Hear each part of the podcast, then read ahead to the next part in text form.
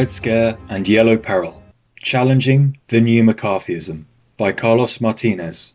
Many self identifying leftists are going along with the imperialist campaign to vilify China, including by cheering on attempts to crush all debate and dissent. The following article is reproduced from Invent the Future with thanks.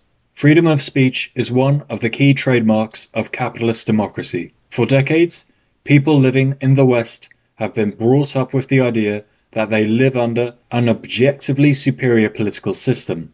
This assumed superiority derives from a high degree of individual freedom, in particular, the freedom to criticize the government or hold beliefs that differ from mainstream political thought. This specific idiosyncratic notion of freedom is fundamental to Western capitalist ideology. For our societies, freedom means not the freedom to be fully alive, to have the resources to eat, to learn, to be healthy, but to have free elections and a free press. Of course, such a definition is not uncontested.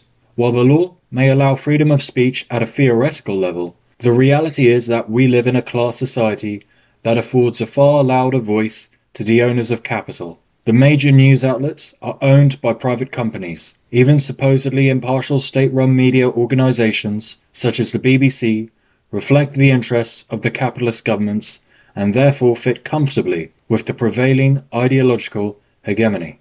In that sense, freedom of speech cloaks a more prosaic reality in which power and ideology are dominated by the capitalist class and protected by special bodies of armed men, as Lenin described the state apparatus in The State and the Revolution.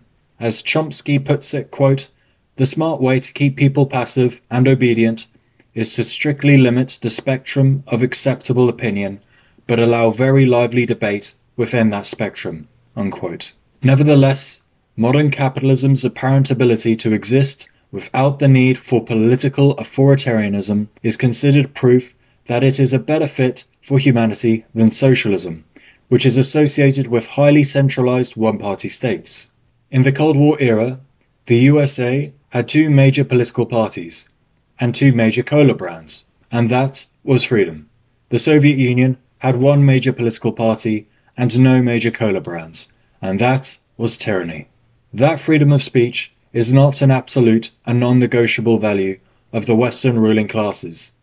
That freedom of speech is not an absolute and non-negotiable value of the Western ruling classes is brutally demonstrated by their refusal to allow it when it doesn't suit their interests. For example, Britain never upheld the principle of freedom of speech in its vast colonial empire in India, in Ireland, in Kenya, in Southern Africa, in Hong Kong, in the Caribbean. Democratic principles were nowhere to be found. Since the end of World War II, the US has engaged in regime change operations around the world, overthrowing elected governments and propping up ruthless dictatorships quick to silent dissent with guns and prison cells. The US backed military regimes in Brazil, Indonesia, Chile, Guatemala, and elsewhere did not offer freedom of speech. Caveats, limitations, and duplicity notwithstanding, people in the capitalist democracies have come to expect a level of freedom of speech which they consider, along with the right to decide once in three or six years which member of the ruling class is to misrepresent people in the parliament, to quote Karl Marx in the Civil War in France, to constitute the pinnacle of freedom and democracy. And, needless to say, freedom of speech is to be defended by progressive forces. Long historical experience shows that attacks on freedom of speech are overwhelmingly directed against the left. But even this right is inclined to disappear in times of political crisis. The legitimacy of the dominant neoliberal capitalist model has taken a series of tough blows in recent years. The financial crash, declining living standards, the startling failure of the major Western countries to contain the coronavirus pandemic, the deepening environmental crisis, and the ongoing systemic oppression of minority communities. In much of the West, disillusionment is taking the place of optimism. Confidence in the basic assumptions of modern capitalism is being undermined, and there are signs of a growing resistance to the status quo. This, in turn, is stimulating an increasingly repressive political atmosphere. While Western capitalism is in a period of quite possibly terminal decline, China continues to rise. China will overtake the US as the world's largest economy within the next few years. It is the largest trading partner of most of the world's countries. It is becoming a global leader in science and technology. Worst of all, China's emergence isn't taking place under US guidance and doesn't rely on US leadership. Since the end of World War II, the US has run a sort of protection racket in which it facilitated the economic development of its allies, most prominently Western Europe, Japan, South Korea, Singapore, Australia, and Taiwan, on the understanding that they accept and bolster its hegemonic position. China does not belong in this category. Indeed, US backing for the Asian Tigers was, to a significant degree, aimed at undermining and discrediting socialist China. China is now widely seen in Western foreign policy circles as the most serious threat to the imperialist world system since the heyday of Soviet socialism. It has become an enemy and a scapegoat. It is this is filtering into the mass media in the form of relentless anti-China hysteria, and those that refuse to go along with it are being targeted for repression. During the Cold War, to talk positively about the Soviet Union was to exist outside the limits of political acceptability, especially during the new Cold War. To talk positively about China is to exist outside the limits of political acceptability. Quote, Communism is a way of life, an evil and malignant way of life. It reveals a condition akin to disease that spreads like an epidemic, and like an epidemic, a quarantine is necessary to keep it from infecting the nation. Unquote. Speech before the House Committee of Un-American Activities by J. Edgar Hoover, March 1947. After the Allied victory in World War II, extreme right-wing forces in the US quickly concluded that the wartime alliance with the Soviet Union would have to be replaced with a policy of aggression and hostility towards the socialist world. Having led the efforts to defeat fascism and restore peace, making extraordinary sacrifices in the process, the USSR and its allies enjoyed great prestige around the world. Even in some of the leading capitalist countries, such as France and Italy, the communists had won broad popular support. In the first few years, after the conclusion of the war, China, Vietnam, North Korea, Yugoslavia, East Germany, Albania, Bulgaria, Czechoslovakia, Poland, Hungary, and Romania embarked upon a socialist path of development. At that juncture, the US ruling class could have opted for a policy of peaceful coexistence. This was certainly the preferred policy of the Soviet Union. Instead, the Truman administration chose a path of relentless hybrid warfare against the socialist world. The Cold War, which lasted from 1945 until the collapse of the Soviet Union in 1991, the Cold War had a parallel process in US domestic politics, i.e., McCarthyism, named for the erratic Wisconsin Senator Joseph McCarthy, the most visible face of the House of Un American Activities Committee. The purveyors of McCarthyism sought to set clear parameters around legitimate political thought and activity. From around 1947 onwards, anti-communism became the US's national religion. Michael Parenti recalls that anti-communist propaganda saturated our airwaves, schools, and political discourse. Members of the Communist Party of the USA and its affiliated organizations were vilified. Many thousands were thrown out of their jobs, it became illegal for communists to hold positions in government or to work as teachers. Laws were put in place preventing communists from holding leadership positions in trade unions. To be accused of being a communist often meant being rendered permanently unemployed and alienated from friends and family. And one did not have to actually be a communist in order to be accused of being a communist. The accusation was hurled at anyone deemed liberal or progressive. The most notorious incident of that period is the state murder of Julius and Ethel Rosenberg.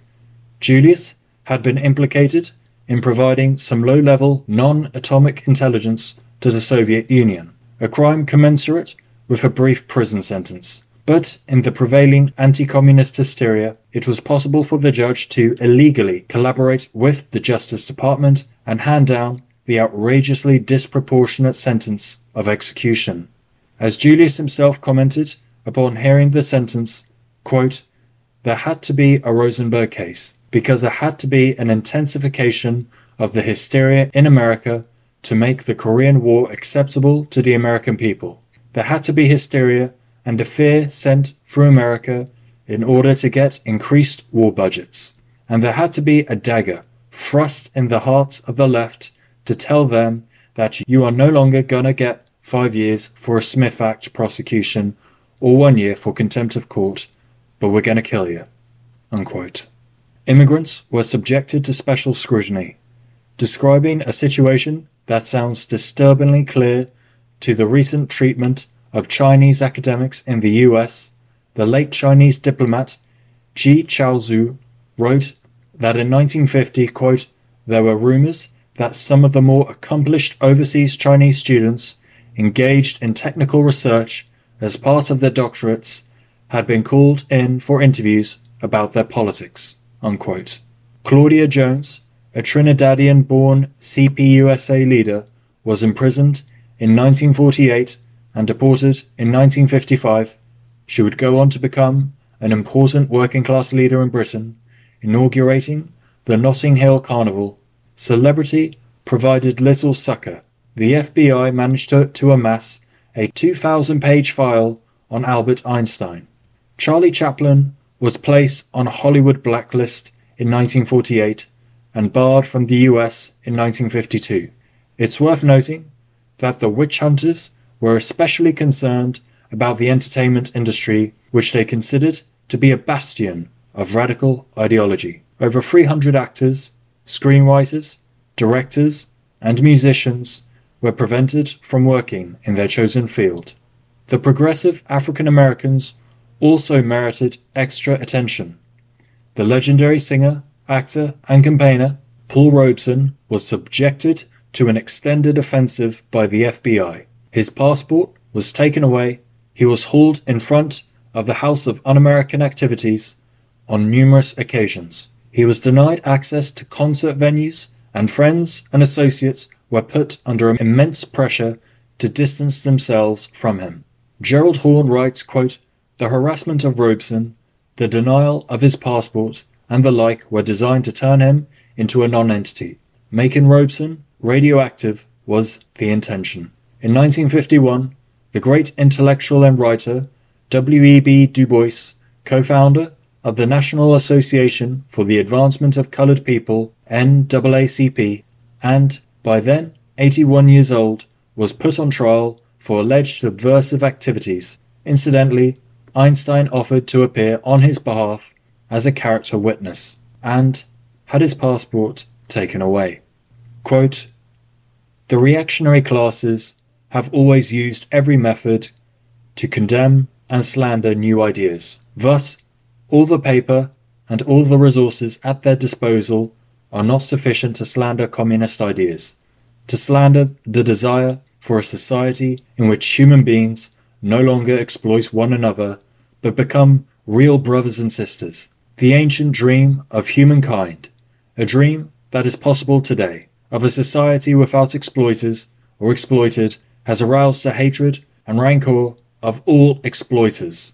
Quoted from Fidel Castro, 3rd of October 1965. The anti communist frenzy, whipped up by the US ruling class, had a number of objectives all subservient to the overall vision of bolstering the hegemonic position of US capitalism at home and abroad.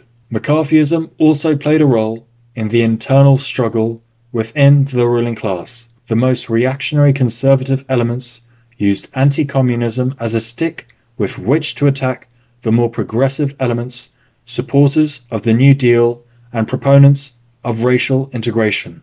It's telling that Senator McCarthy first made a name for himself by spearheading the attacks on those politicians, i.e., members of the Franklin Roosevelt administration, deemed responsible for the so called loss of China to communism in 1949. Gerald Horne describes the Red Scare as being the handmaiden of the Cold War. Similarly, Cold War historian Ellen Schrecker points out the inextricable link between US foreign policy and McCarthyism. Quote, Opposition to the Cold War had been so thoroughly identified with communism that it was no longer possible to challenge the basic assumptions of American foreign policy without incurring suspicions of disloyalty. Unquote. That is to say, anti communism was used as a means to generate a consensus around US foreign policy which involved activities that might have been expected to create mass resistance, including, but not limited to, a genocidal war in Korea with a death toll in the region of 4 million, the escalation in Vietnam from 1955, the brutal suppression of uprisings in Puerto Rico, and concomitant extraordinary expenditure on military hardware. Schrecker writes, quote, The American people had just emerged from over a decade and a, from over a decade and a half of depression and war, and the Truman administration worried that they might not be willing to sustain the effort that was deemed necessary to contain Soviet expansion. Unquote.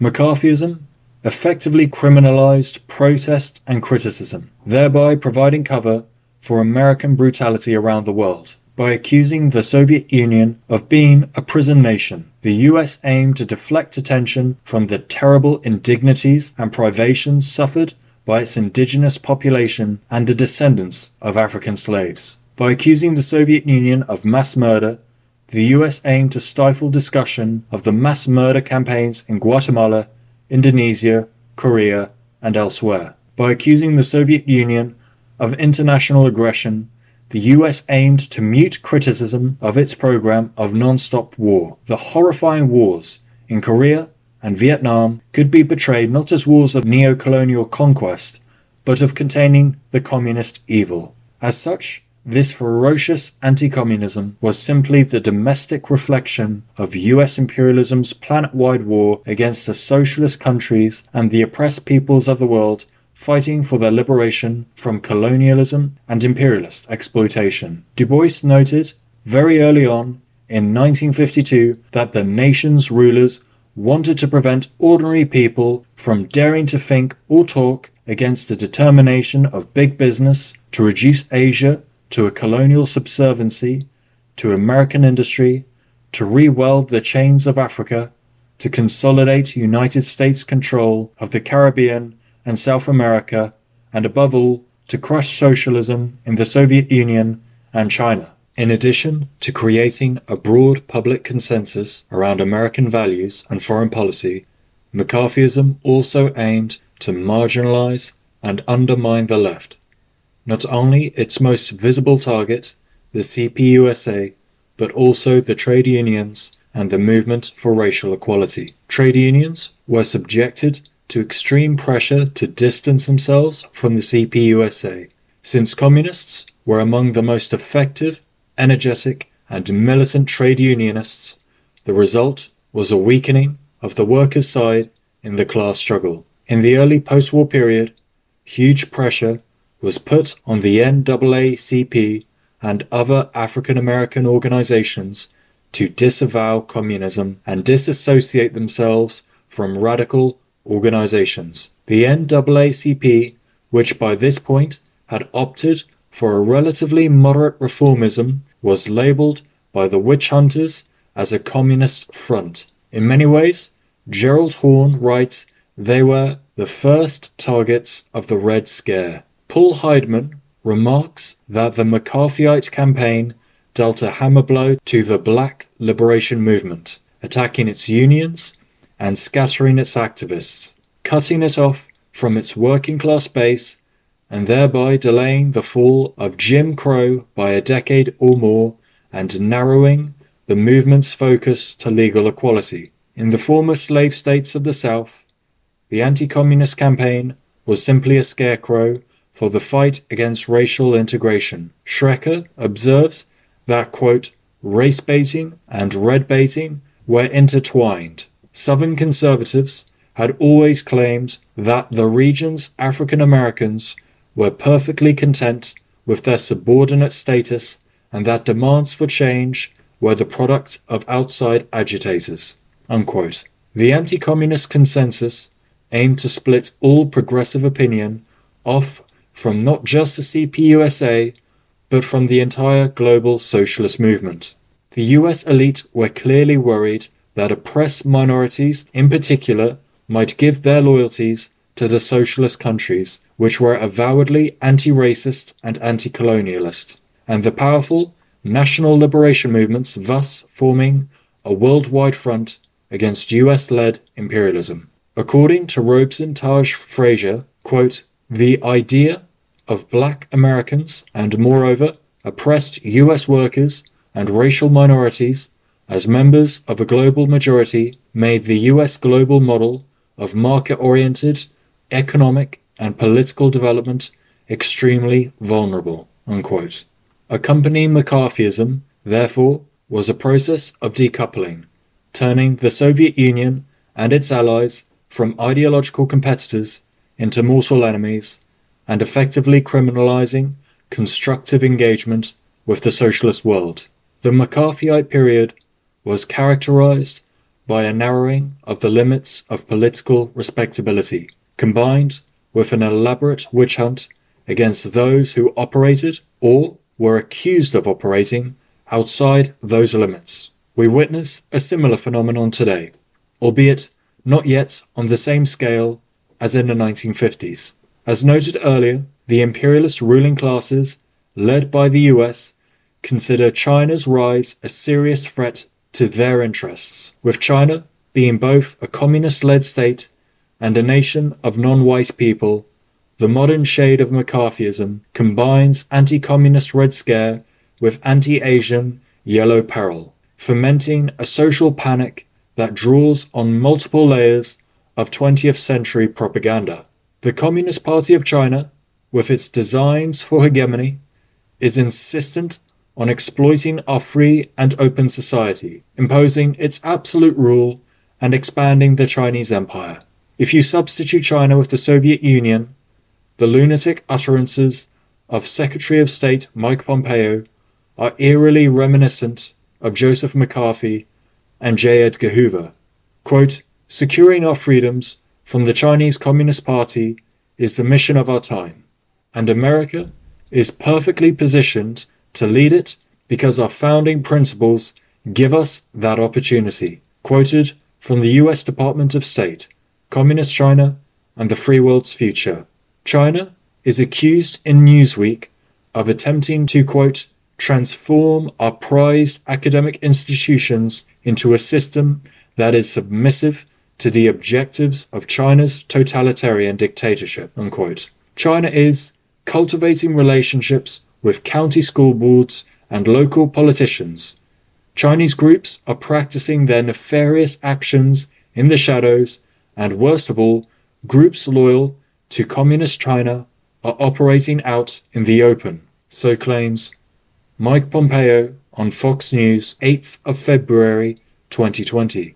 This new Reds under the bed narrative replays a script from the 1950s and is to a significant degree being carried out by the same institutions. The FBI has opened up extensive investigations into Chinese scientists, for example, hounding cancer researcher Juan Tang for her alleged links to the Chinese military. The National Institutes of Health have fired dozens of scientists for receiving funding from Chinese institutions, and over a thousand Chinese researchers have had their visas revoked.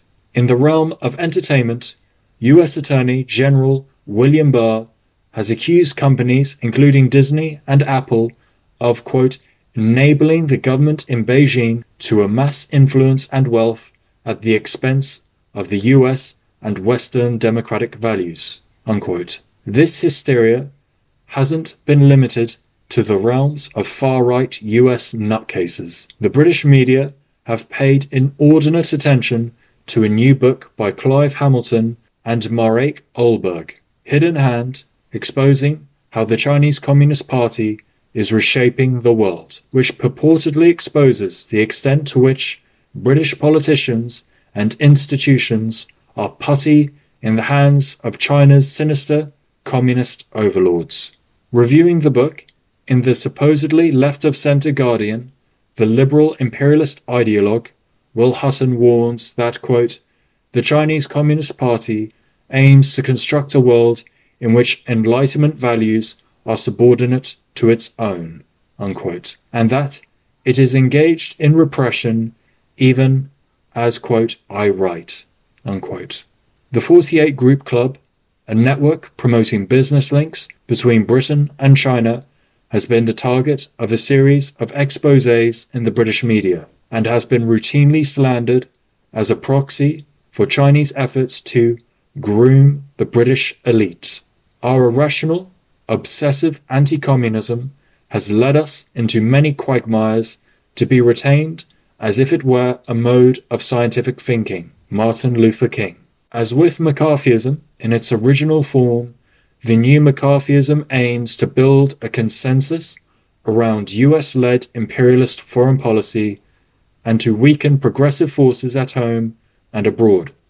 It is not simply directed at China and its supporters, it is about resisting the whole trajectory of global politics towards multipolarity. It is about preventing the emergence of any alternative to the dictatorial rule of capital. For example, the British politicians and journalists leading anti China witch hunts have at the same time been engaged in the relentless denigration of Jeremy Corbyn and his political project. The new McCarthyism seeks to demonize and isolate those people and movements that work for peace and multipolarity. The situation demands that all potential targets of this repression unite against it, regardless of their political differences. However, elements of the liberal left are already erring on the side of participating in the witch hunt rather than opposing it.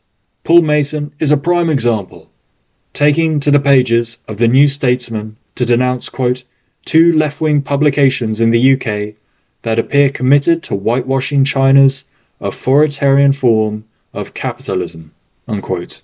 This is but a sad echo of the US liberal left's failure to adequately stand up to anti communist repression in the 1940s and 50s. Gerald Horne notes that, quote, broad swathes of liberals turned away from Paul Robeson unable to overcome and antipathy to his defense of existing socialism. Unquote.